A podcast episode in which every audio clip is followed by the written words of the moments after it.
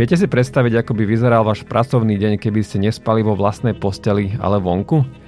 Čerstvú skúsenosť s tým majú Alexandra Kárová a Petra Červená z občianskeho združenia Vagus, ktoré len pred pár hodinami absolvovali ďalšiu noc vonku. Už 7 rokov sa prostredníctvom tohto podujatia snažia poukázať na problematiku bezdomovectva. Teraz dokonca nad nocou vonku prebrala záštitu prezidentka Zuzana Čaputová.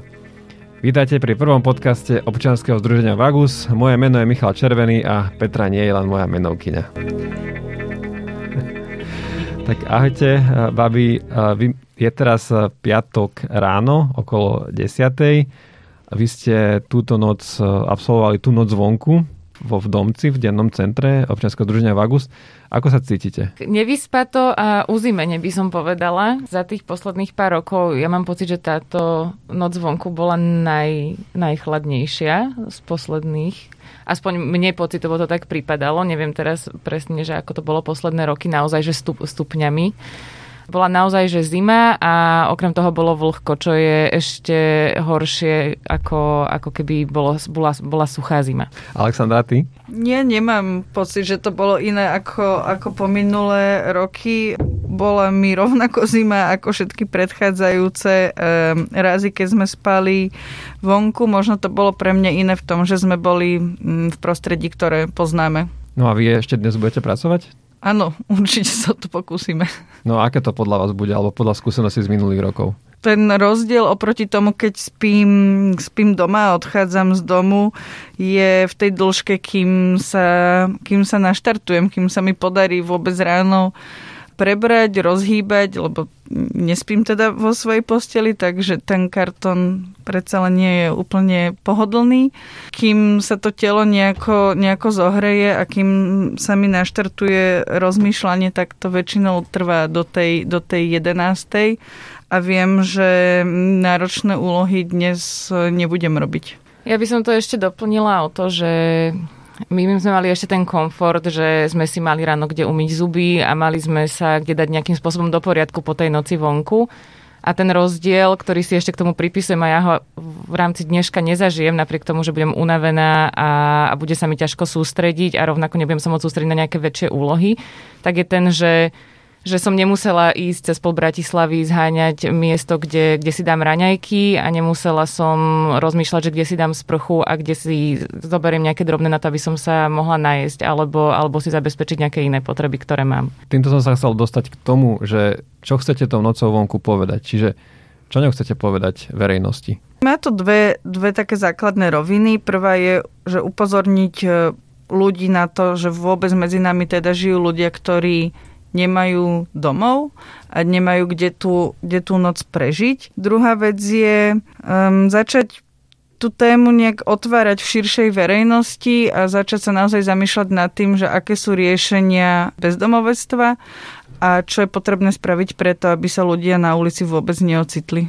Ja by som ešte doplnila k tomu, že čo je cieľ, že je to ukázať na vlastnom zážitku ľuďom, zempatizovať ľudí s tým, že že aké ťažké je sa z niečoho takéhoto vyhrabať, že táto jedna noc je možno, že to človek nejakým spôsobom rozchodí a, a má možnosť sa niekde dospať a vráti sa do svojho bežného prostredia ale, ale ľudia bez domova tú možnosť nemajú a dostanú sa do kolotoča, ktorý v podstate takto trvá rok, dva, tri.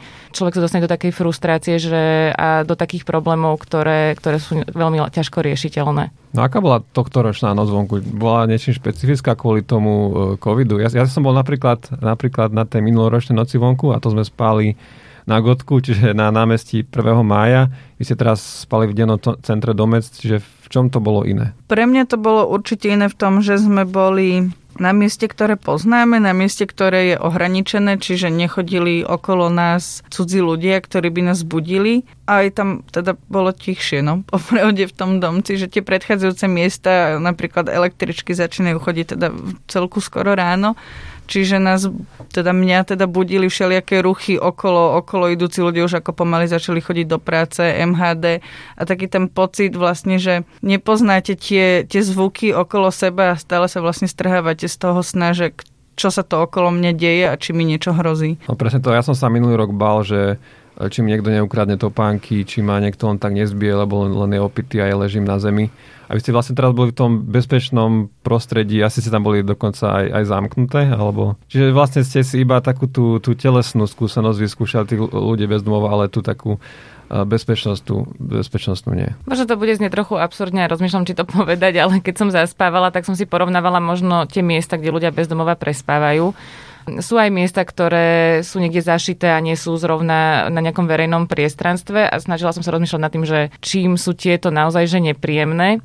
A presne, tesne predtým, ako sme zaspávali, tak som si spomenula na to, že v okolí Mytnej sa pohybujú potkany a že by to bolo naozaj že nepríjemné, ak by okolo mňa niečo zač- začalo podobné šuchotať a že vlastne toto je tiež jeden rozmer, ktorý keď spávate v, v podstate v nejakých skvotoch alebo na takýchto miestach, tak, tak sa s ním stretnete. A stretávame sa s ním aj ako terénni sociálni pracovníci. No napriek tomu, že táto ročná noc vonku bola obmedzená, vlastne absolvovali ste iba v tom okruhu kolektívu občianského združenia v August, tak mám pocit, že ten zásah medzi ľuďmi bol ešte možno väčší ako po minulé roky. Ako vznikol taký hashtag na sociálnych sieťach a keď som si dnes ráno iba pozrel Instagram a videl som tam, že koľko ste mali storiek, tak uh, ste konečne boli ako praví influenceri, že tie pasiky tam hore boli naozaj veľmi tenké. Áno, paradoxne tento rok napriek korone, tým, že sme museli zmeniť teda ten štandardný program Noci vonku, máme najvyššiu účasť za, za všetky tie roky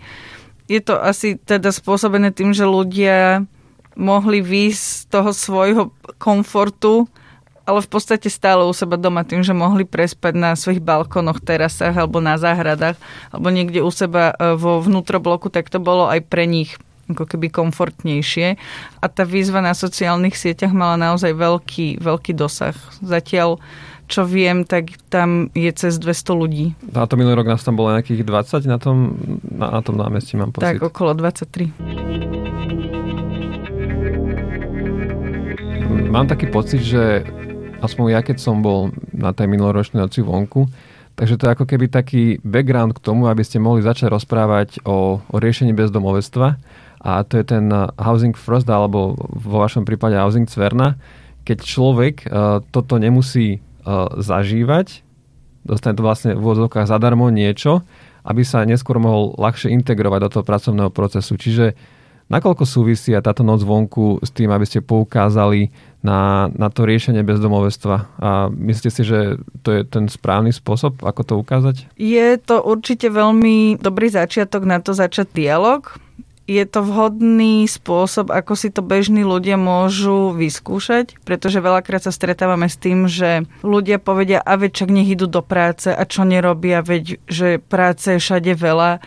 Len tu si naozaj ľudia na vlastnej koži môžu zažiť to, že ak sa nemáte kde vyspať, nemáte to súkromie, nemáte ten kľud a to ako Peťa spomínala, že si nemáte kde mm, vyčistíte zuby alebo dať ranejky, tak len ťažko dokážete absolvovať potom pracovný deň.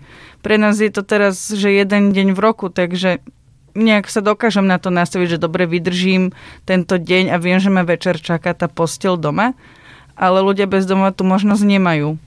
Takže je to veľmi dobrý spôsob, ako, ako otvoriť na verejnosti tú diskusiu o tom, že prečo vlastne to bývanie ako prvé má taký veľký zmysel a prečo tú tému vôbec prinášame.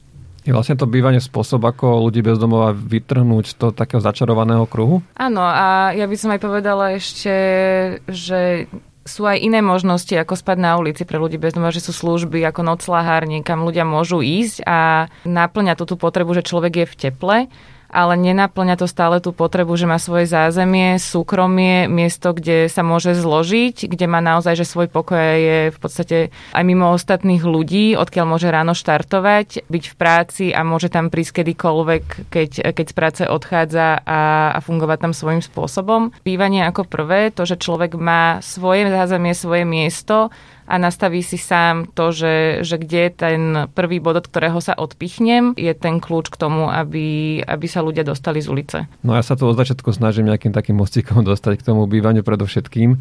Pre tých, ktorí možno o tom počujú prvýkrát, čo to je a ako to vyzerá konkrétne u vás? Konkrétne u nás uh, nemôžeme urobiť to, čo by sme urobili úplne, že najradšej podľa vzoru Housingu First z zahraničia. Každá krajina si to vlastne prispôsobuje tomu, že čo je, čo je v jej legislatívnych uh, mož, akože podmienkach možné. My máme momentálne k dispozícii 11 bytov, spolupracujeme teda aj so súkromným sektorom, s, napríklad s mestskými časťami alebo s magistrátom hlavného mesta a máme teda tú možnosť poskytnúť toto bývanie ľuďom na, na ceste z ulice.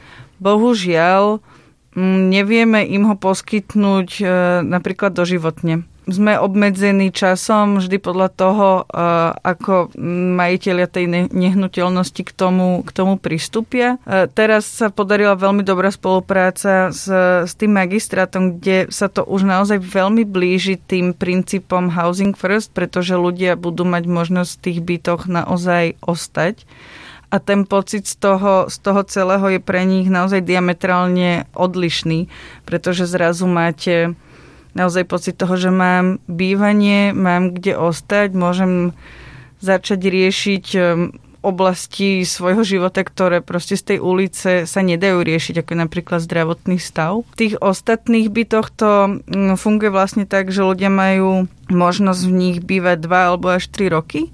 K tomu bývaniu teda patrí nielen ten byt ako taký, ale aj um, spolupráca so sociálnymi pracovníkmi a pracovníčkami. Je to veľmi intenzívna spolupráca na tom, aby po tých dvoch alebo troch rokoch mali ľudia stabilné zamestnanie a dokázali si nájsť vlastné bývanie. Ja dúfam, že tento podcast počúvajú politici, tak preto by som mal takú otázku, že Nakoľko to, že vy nemôžete robiť e, to bývanie predovšetkým tak ako v zahraničí, zahraničí súvisí s tým, že súvisí s výškou príspevku na bývanie? V zahraničí tým, že ten príspevok na bývanie pokrýva naozaj že výšku nájmu človeka.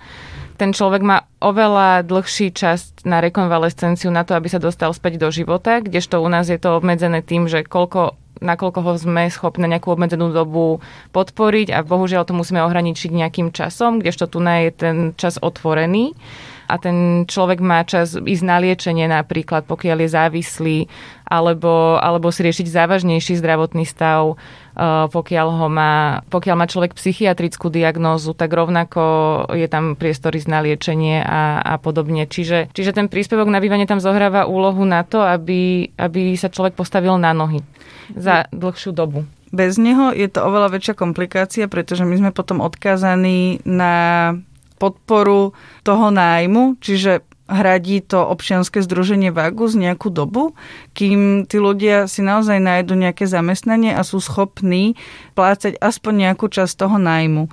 U nás v, v tom bývaní to vlastne funguje tak, že prvé dva mesiace si ľudia nemusia platiť nájom, pokiaľ nemajú žiaden príjem. A potom postupne sa nabieha na nejaké pravidelné platby, až ten posledný pol rok hradia plnú výšku toho nájomného. A preto napríklad máme aj tieto rôzne spolupráce, kde sa snažíme vždy zjednať to nájomné, tak aby to bolo vlastne pre všetky strany vhodné.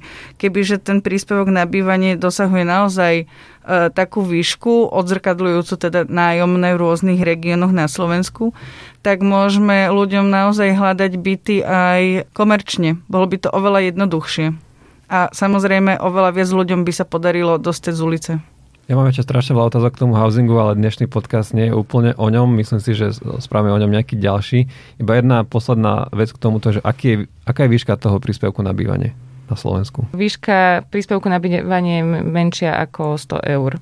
No a tí, čo si niekedy hľadali podnájom v Bratislave, minimálne tak vedia, že iba samostatná izba niekde na okraji mesta, ktoré ešte s niekým ste, je okolo minimálne 200 eur, alebo aspoň ja si tak pamätám, čiže si môžeme predstaviť, že z tohto príspevku na bývanie, ako sa asi dá hľadať si nejaké bývanie.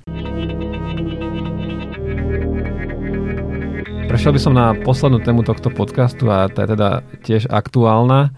Ľudia bezdomová a korona. Vy ste mali testovanie, počas toho plošného testovania v domci e, ľudí bez domova. Ako dopadlo? Testovanie dopadlo podľa mňa veľmi dobre. Počas toho víkendu sme otestovali 220 ľudí bez domova. Myslím si, že mnohí z nich naozaj ocenili tú možnosť e, prísť do, do prostredia, ktoré, ktoré poznajú a využiť vlastne tú možnosť e, toho testovania ako, ako každý iný, aj napriek tomu, že nemajú napríklad teda ten občianský preukaz alebo, alebo kartičku poistenca, pretože oni sa naozaj o svoje, o svoje zdravie boja, patria medzi ohrozenú skupinu obyvateľov, či už kvôli teda zlému zdravotnému stavu, pretože keď teda žijete na ulici, tak sa len veľmi ťažko môžete starať o svoje zdravie, alebo aj kvôli tomu, že mm, veľa ľudí žijúcich na ulici je už vo vyššom veku. No a samozrejme ten najhlavnejší dôvod je, že sa nemajú vlastne kde schovať, nevedia stráviť tú, tú karanténu alebo nejaký sociálny odstup u seba doma v obývačke. Ja si pamätám, že už počas prvej vlny boli také uh, otázky, že keď budú pozitívni ľudia bez domova, takže kde strávia izoláciu, tak sa na Zlatých pieskoch spravil také karanténne mestečko.